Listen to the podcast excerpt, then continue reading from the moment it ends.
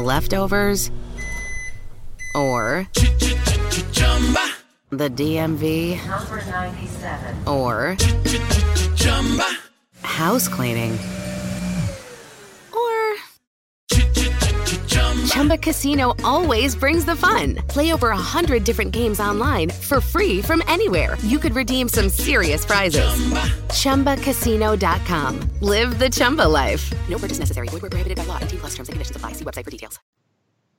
Nacionpodcast.com te da la bienvenida y te agradece haber elegido este podcast. Bienvenidos a Salud Esfera. Presenta Margot Martín. Dormir es la cadena de oro que une salud y cuerpo. Thomas Decker.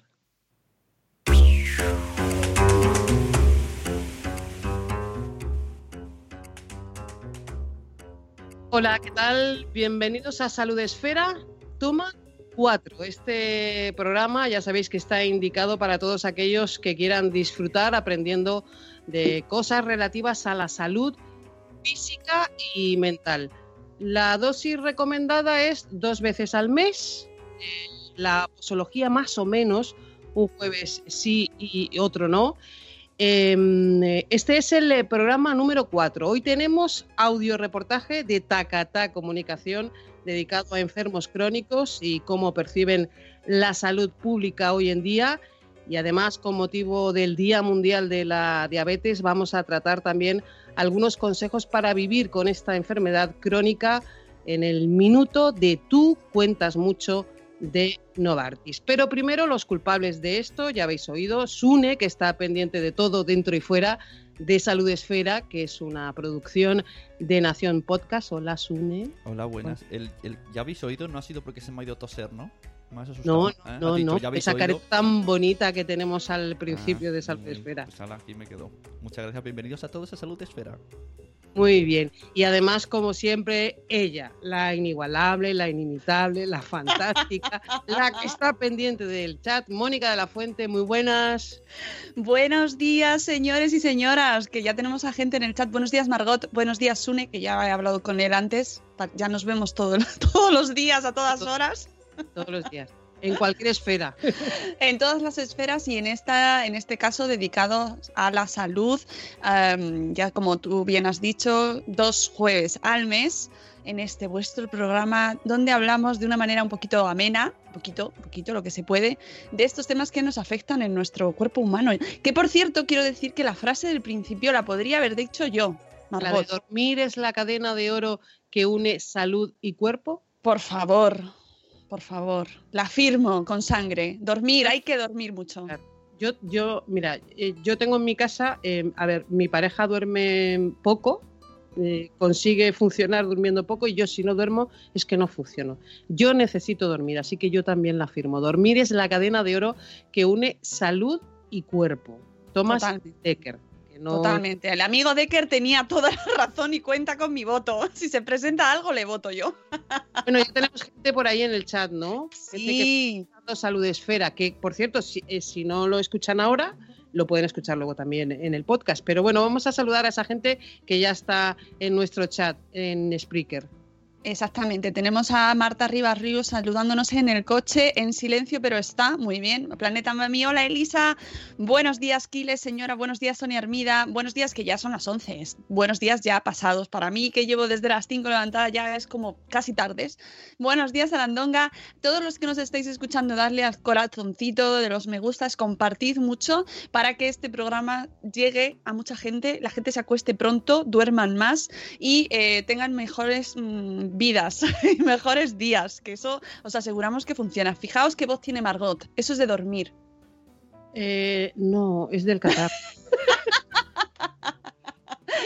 Hay que dormir más. Bueno, vamos con el programa de hoy, Margot. Sí, eh, como decíamos, eh, vamos con nuestro primer tema. Vamos a. Yo creo que vamos a intentar ponernos en la piel de la gente que sufre enfermedades crónicas, ¿no? Em, claro, tú dices, ¿qué es una enfermedad crónica?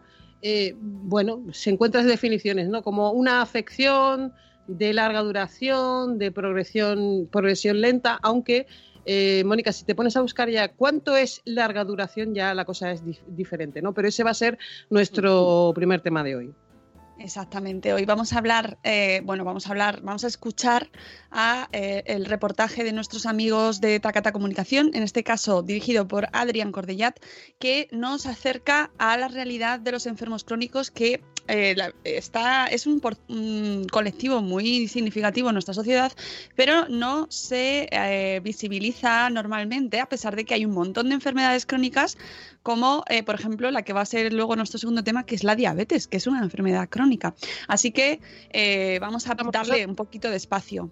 Eso es, para eso estamos nosotros, para dar visibilidad a esos temas que parece que no existen, pues para eso, por ejemplo, esta salud esfera. Como decía, vamos a aprender un poquito más de las enfermedades crónicas, vamos a ponernos en la piel de quienes las sufren y a conocer cuáles son eh, sus eh, necesidades en este reportaje de Adrián Cordellat de Takata Comunicación. Vamos allá.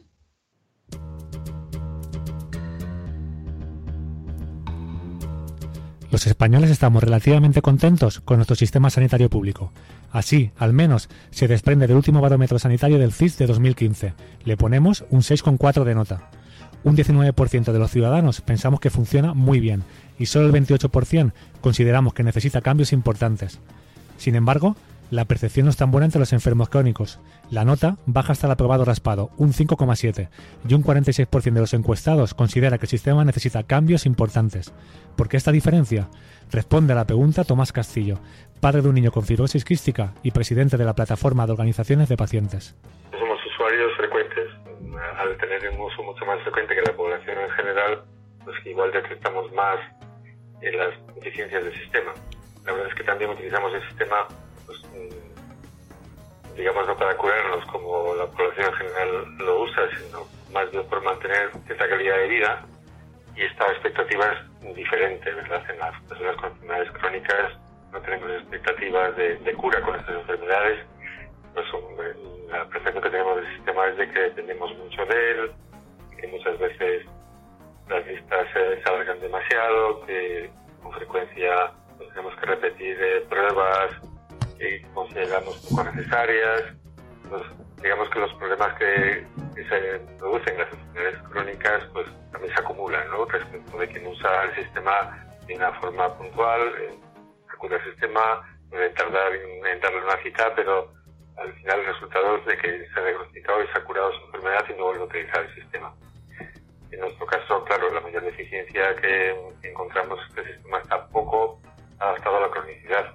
Es la gran reivindicación que tenemos, que un sistema que estaba pensado para las enfermedades agudas se vaya transformando progresivamente también.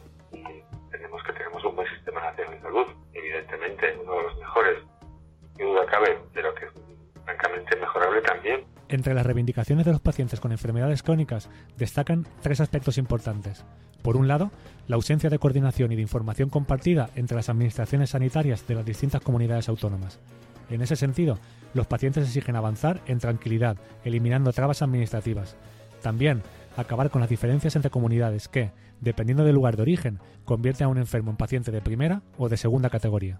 Pero nos preocupa también y especialmente, y se refleja en el barómetro, esas diferencias de, gasto entre las comunidades autónomas y otras que lleva a que hay enfermedades que tienen tratamientos medicamentos de última generación disponibles en unas comunidades autónomas y en otras pues, eh, se le atribuía problemas presupuestarios pues el no poder adquirir esos tratamientos, esos medicamentos.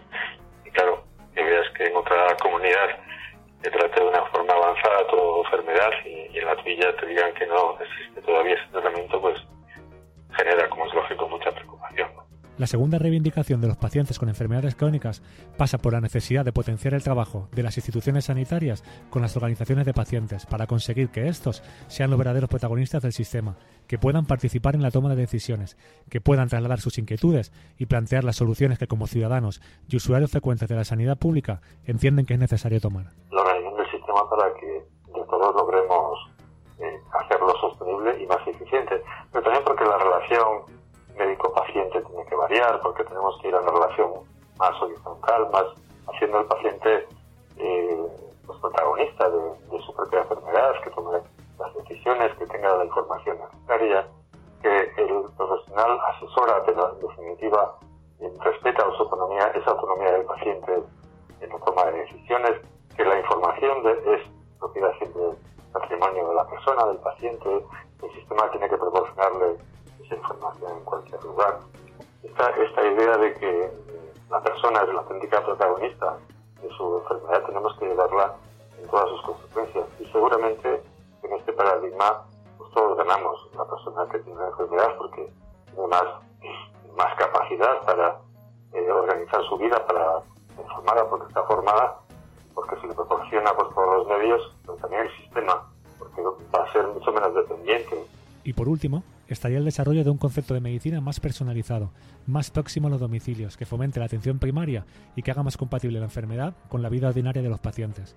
En ese sentido, ya se están llevando a cabo iniciativas a nivel público y también proyectos privados que facilitan ese acercamiento al paciente, ese seguimiento domiciliario del enfermo. Un ejemplo de ello es Swanity. Belén Mendiola es su directora médica. Están habiendo muchas iniciativas a nivel público también. Eh, se está bueno, se está, se está priorizando un poco eso, el seguimiento del paciente, del paciente crónico en domicilio y eso, hay figuras muy cercanas. Un poco la figura del médico de cabecera, pero de cara lo que proponemos es un, un seguimiento muy, muy cercano y muy muy continuado entonces eh, la figura del sanitario es un poco el, que siempre está ahí detrás del teléfono en la visita si hace falta y el que acompaña en la toma de decisiones también que no no es fácil entonces para tomar bien las decisiones hay que tener toda la información necesaria sobre cómo está yendo la enfermedad sobre cómo puede ir y una información eh, veraz, pero también que se entienda bien, tanto por el paciente como por la familia. Entonces, compartirla con ellos y, tomar las decisiones conjuntamente. Para los pacientes, todo lo que sea aproximar los apoyos al domicilio de la persona, a su entorno natural, es positivo, ya que aumenta el confort, reduce el riesgo de contagios y psicológicamente las personas viven de forma mucho más natural lo que les está ocurriendo. Además, según algunas estimaciones, los programas de atención médica en el domicilio podrían ahorrar hasta un 63% de los recursos sanitarios públicos. Experimentalmente pueda parecer que esto resulte más caro, eh, en realidad, una vez que estos sistemas se van eh, generalizando y, y, vamos consiguiendo que las personas los utilicen adecuadamente, pueden ser mucho más baratos, pero aunque no fuera así, eh, la verdad es que los resultados en ese sentido son consecuencias espectaculares, también porque los apoyos que recibe la persona son mucho mayores, eh, no, se, no se desarraiga la familia, eh, recibe una, una atención mucho más normalizada.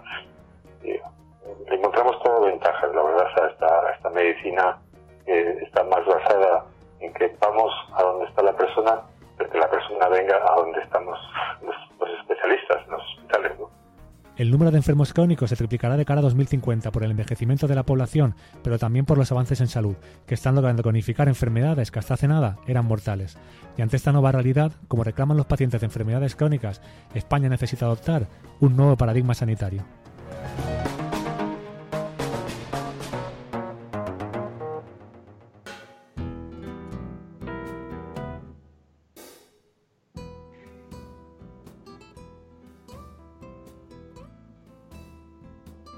Hemos aprendido un montón de cosas, ¿eh? Hemos aprendido un montón de cosas en eh, este reportaje.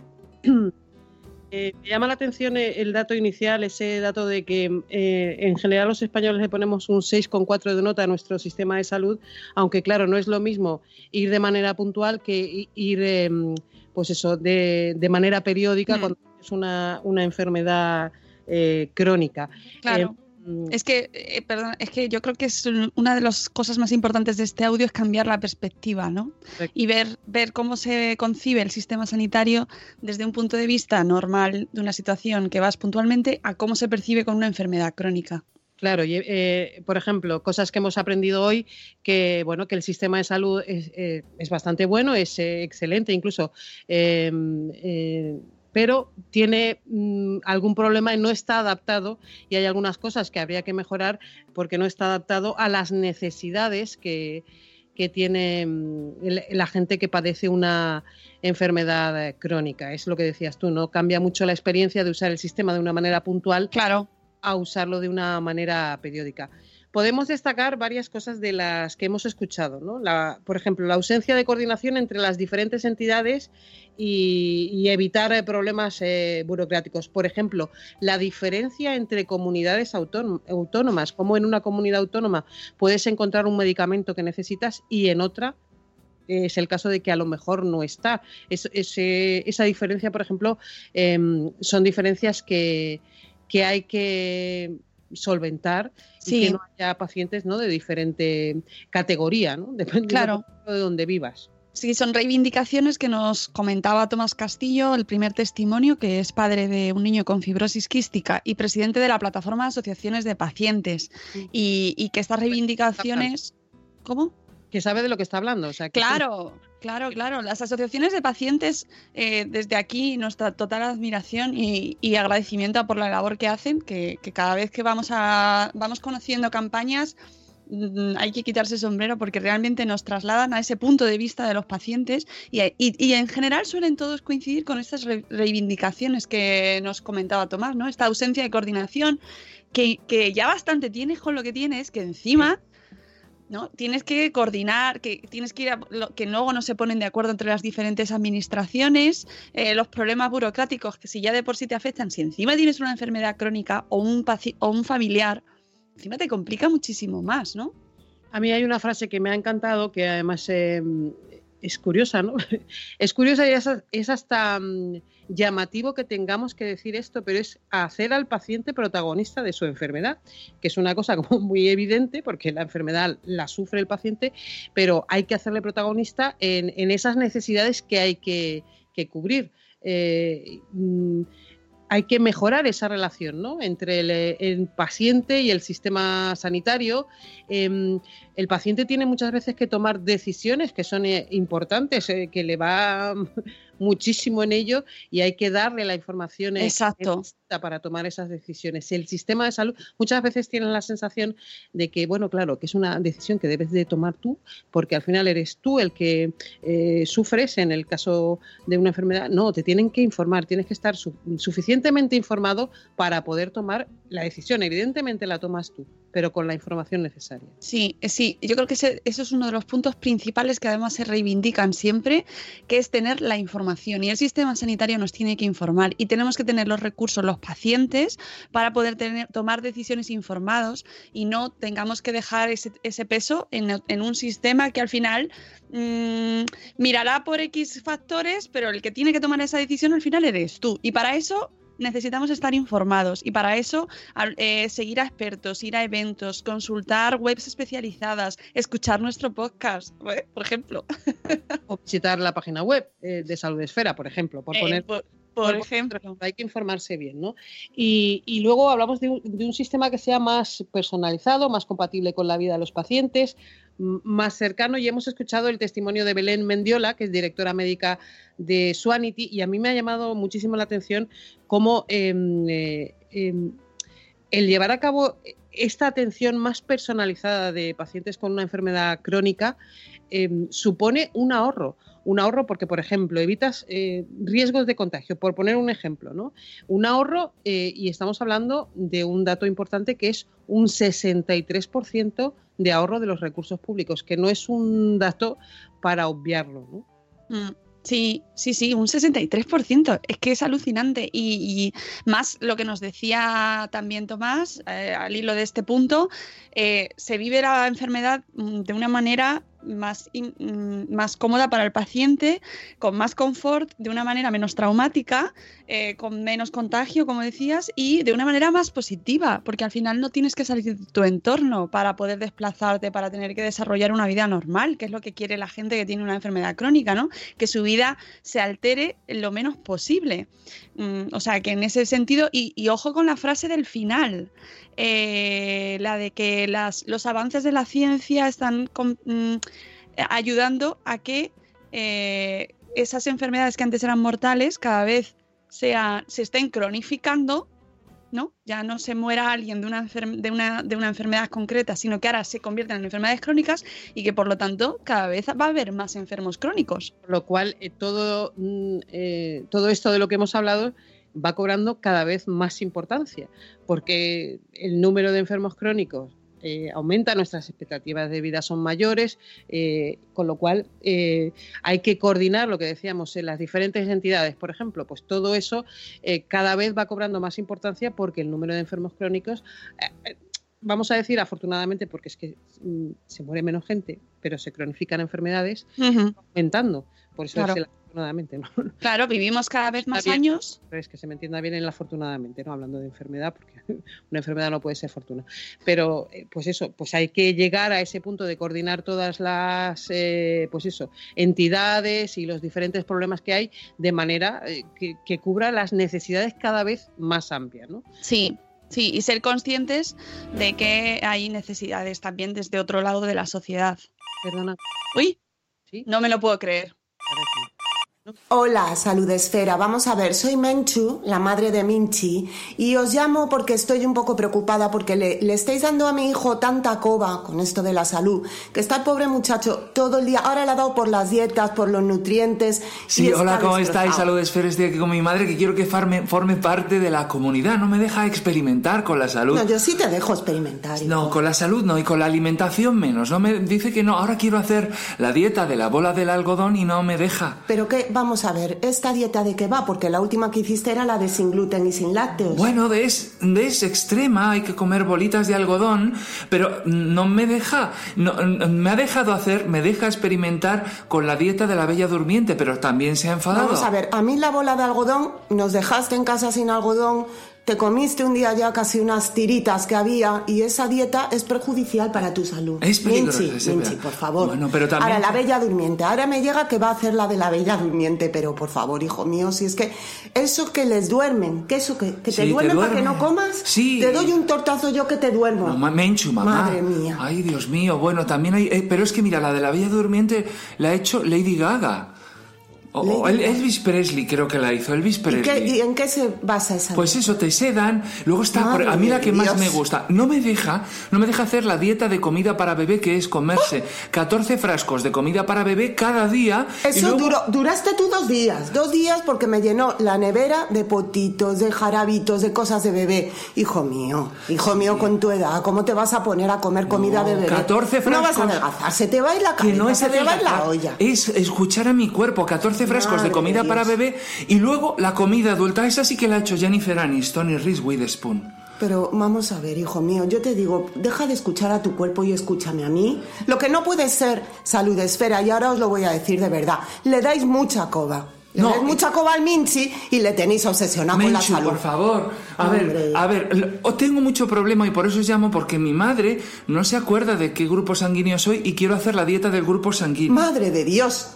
Con la sangre ya sí que no te puedes meter, hijo. No, hombre, los lo del de tipo verdad. AB podemos combinar las indicaciones del tipo ¿Pero qué A vas y a del tomar, tipo B. sangre? No, no, según el grupo sanguíneo, según el grupo sanguíneo, pues comes una cosa Unos u otra. alimentos u otros. Mamá. Madre mía, pero si es que con lo bien que se come en esta casa de toda la vida, yo no, yo de verdad os lo pido, salud esfera, por favor. Necesito un mensaje de tranquilidad para que mi hijo se relaje con su No, y la salud. dieta de zumo de pomelo tú la hacías cuando yo era más pequeño. El zumo de pomelo, pero luego yo comía normal, pero es que tú solo te tomas zumos de pomelo. Yo lo que digo, hijo mío, mira, ahora se ¿Y está la leyendo- sopa de col cuando se iba a casar la tía? ¿Hiciste la dieta de la sopa de col cuando se iba a casar la tía? Si yo hasta ahí llego, a mira, yo cualquiera menos la del algodón. Bueno, pues entonces voy a empezar con la dieta Yo de la querría que limonada. vosotros le, le aconsejarais, vosotros y vosotras, qué sería la mejor dieta que podríamos hacer en esta casa y qué No, pero- beneficios no, pero- nos puede dar. Sí, entonces Porque tú- una cosa no, te voy vamos a a decir, terminar Minchi, esto. los Menchu. oligoelementos. ¿A mí qué me importan los No, oligoelementos? pero entonces ¿qué Estás como? todo el día los ¿Qué oligoelementos. como? ¿Qué como, Menchu? ¿Qué como? Mami. Pues te comes lo que, lo que te haga tu madre, hijo, como toda la vida se ha comido en las Vale, casas. pues na- nada, la dieta de la Menchu. Por favor, entonces. salud La dieta de la Menchu. Bueno, pues nada, muchísimas gracias. Espero que, bueno, que os haya, que, que nos apoyéis en esta lucha que tenemos y que mi madre por fin pueda entrar en esta gran comunidad. Os Yo, queremos. Por favor, os queremos.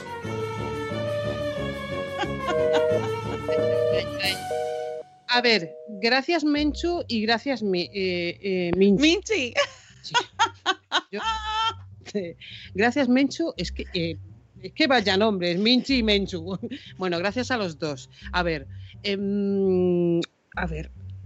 ¿Cómo, ¿nos cómo- sobre cuál es la mejor dieta. Es que, a ver, yo no sé de dietas. Eso es el primer consejo, que te aconseje a alguien que sepa no cualquiera. Eso es importante, ¿no? Eh, luego, eh, me hace gracia porque Minchi dice, mi madre no me deja experimentar con la salud. Claro, es que con la salud no se experimenta. La salud es algo muy importante como para hacer experimentos. Eh, y luego has dicho, es que escuchar a mi cuerpo, al cuerpo hay que escucharle, evidentemente, pero no para em, meterse en jardines y berenjenales de dieta sin ninguna recomendación y sin ningún seguimiento de alguien que sepa de esto. Es que me voy a poner seria, ¿eh? porque este tema además, eh, Mónica, es, tremendamente importante, porque es que nos lo tomamos a risa, eh, parece de risa, pero es que hay gente que coge y busca en Google dieta, cómo bajar, no sé qué. La dieta de la, lechuga azul. Voy a decir Sí, sí, sí, totalmente, totalmente. Por eso desde aquí queremos recomendar muy seriamente hay que ponerse. No se aconseja ninguna dieta que no esté supervisada por, un por tu médico, por el médico al que tú acudas, que te mire bien, te revise bien tu estado físico, también mental, que sepa cómo estás, qué te pasa, qué necesitas, nutricionistas del mundo que también nos están ayudando y eh, que te diga exactamente qué es lo que tienes que comer y qué no. Y, súper importante, alimentación equilibrada, deporte en nuestra vida habitual, de manera habitual y seguir a gente que sabe como eh, Juan Yorca Julio Asulto, la cuenta de Dime qué comes, o Carlos Casanova, por ejemplo, que son gente que sabe de lo que habla y que nos va a dar consejos buenos de verdad. No como Minchi, por favor. Correcto, correcto. Y además eso de la dieta que le ha servido a Futanito, pues le ha servido a Futanito. With, spoon. Futanito ha ido a un sitio, espero, y si no es problema de futanito, ha ido a, Futani, a un sitio y le han dicho, mira, tú tienes que hacer esto, te vendría bien esto, ya no sé qué. Pero le ha servido a futanito para el estudio que le han hecho a futanito. Es que me cabrea muchísimo porque además hay mucha gente que hace locuras de verdad, y hablo, totalmente en serio, em, con su salud y con el tema de la alimentación. Es muy importante. Hay que asesorarse por gente que sabe. Eh, yo no le puedo decir a Minchi cuál es la dieta buena para él no sé ni siquiera si es la de Menchu. O sea, no lo sé. Se tiene que decir alguien, alguien que sepa de esto, alguien que se dedique a eso, no eh, cualquiera. La eso como nos dice persona no sirve para otra. Como nos dice la doctora sin zapatillas, eh, que creo, eh, que ahora no estoy no, recuerdo exactamente si era así, eh, mm, poco plato y mucho zapato, ¿puede ser? Esa es la dieta. bueno, no sé si es eso, pero, pero queda guay. la idea es esa, o sea, eh, una alimentación equilibrada, hacer un poco de ejercicio. Eso es como lo básico, eh, eso sí lo puedo decir yo. Que no, no tengo nada de. Pero bueno, comer saludable y hacer ejercicio, eso entra dentro del consejo que te puede dar alguien. Pero mm, seguir la dieta que le ha servido a Menganito, porque le ha servido a Menganito y Menganito ha bajado cuatro kilos en no sé cuánto tiempo, pues vale, perfecto. A Menganito le habrá servido, pero tú tienes que buscar el consejo del que sabe. Es que es muy es muy importante porque además hay gente que está haciendo verdaderas burradas con su salud, con su estómago, con su cuerpo y es muy importante y me enfada muchísimo. ¿eh? No te enfades, no te enfades que vamos a ir con el minuto de voy al minuto, pero es que además hay mucha gente joven que nos escucha ya.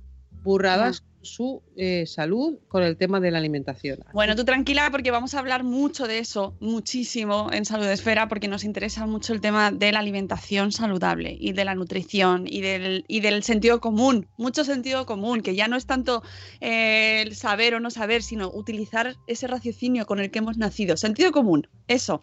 Vamos con el minuto de Tu Cuentas Mucho, que es esta sección eh, en la que contamos con la colaboración de esta web de referencia pensada para la colaboración con los pacientes. Tú cuentas mucho, creada por Novartis, con motivo del Día Mundial de la Diabetes, que fue el pasado 14 de noviembre.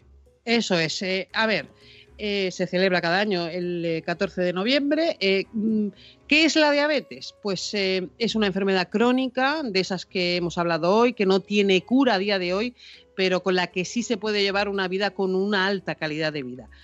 Eh, ¿Se puede prevenir? Pues em, hay dos tipos de diabetes. La tipo 1, que no se puede evitar, pero sí se puede minimizar sufrir los riesgos de la de tipo 2. ¿Cómo? Pues con eh, una serie de recomendaciones que son importantes seguir. Cuidar la alimentación, algo que viene bien para prevenir la diabetes y para llevar una vida saludable, menos azúcar, nada de alcohol, reducir el consumo de carbohidratos, lo de siempre, lo que hablábamos antes, ¿no? Llevar una alimentación saludable. Hacer ejercicio, pero no de manera puntual, sino incluir el ejercicio en nuestro hábito de vida. O sea, decir, bueno, en mi vida es importante la alimentación y que tres días voy a mantenimiento, que camino cuatro horas. Hacerlo de manera que lo incluyas en eh, tu, en tu hábito de vida y mantener el peso eh, corporal saludable. Eso ayuda a regular el funcionamiento de la insulina como primer beneficio, pero además es bueno para evitar también, por ejemplo, afecciones cardíacas. Este consejo, estos que hemos dado y otros, los podéis encontrar en la web eh, de la que hablaba Mónica, Tú cuentas mucho, de Novartis, túcuentasmucho.com, Novartis, que como decía Mónica, nos va a acompañar eh, cada programa. Sí, yo creo que es importantísima esta información porque hay cada vez más gente que tiene eh, diabetes. El tema del diabetes, de la diabetes y los niños también lo trataremos en otro programa porque es un tema interesantísimo. Interesantísimo con el tema de la obesidad, que cada vez hay más niños que tienen diabetes desde que son pequeñitos. Y con esto ya son las once y media, Margot, por Dios, ¿qué ha pasado? Lo de la diabetes y los niños también tiene que ver con la alimentación. Y Efectivamente. Todo eso, pero bueno, eso lo, eh, hablaremos en, eh, en, otro programa. Eh, a ver, ¿dónde nos puede encontrar la gente? ¿Dónde estamos? cuando ahora nos vayamos, luego ¿dónde nos pueden seguir? Bueno, pues ya la gente que nos está escuchando, que mira, ha entrado Rocío Cano, por cierto, y nos ha dicho que menos plato y más zapato. Más o menos, no sé si he dicho yo lo mismo, pero la idea era igual, ¿no? que, hay que comer menos y andar más. No, no, lo has dicho bien, lo has dicho bien. ¿eh? ¡Uy! ¡Qué bien! Es la influencia de Rocío Cano. Que nos pueden encontrar en la web saludesfera.com, en las redes sociales en Facebook Saludesfera, muy facilito. En Twitter también Saludesfera TW, Twitter, porque es la que, la que teníamos a nuestra disposición. Y ahí nos podéis encontrar. Y, y qué más, en Instagram también tenemos cuenta de Saludesfera y en nuestro blog. Y bueno, pues también por señales de humo, prácticamente casi. por o Takata. Es por Takata Comunicación. Muchísimas gracias a los chicos de Takata Comunicación por su magnífico reportaje. Y volvemos, ¿qué día? El 14 de diciembre, hay que apuntarlo ahí, 14 de diciembre, eh, o sea, dentro de tres jueves, porque hay ahí un día festivo que es el Día de la Constitución. No, ese no, ese no, el 14 de diciembre, hay que apuntarlo bien. Gracias del puente. a todo el equipo de saludesfera.com y nos vamos pidiéndolo de siempre. Que la salud nos acompañe siempre. Adiós. Adiós.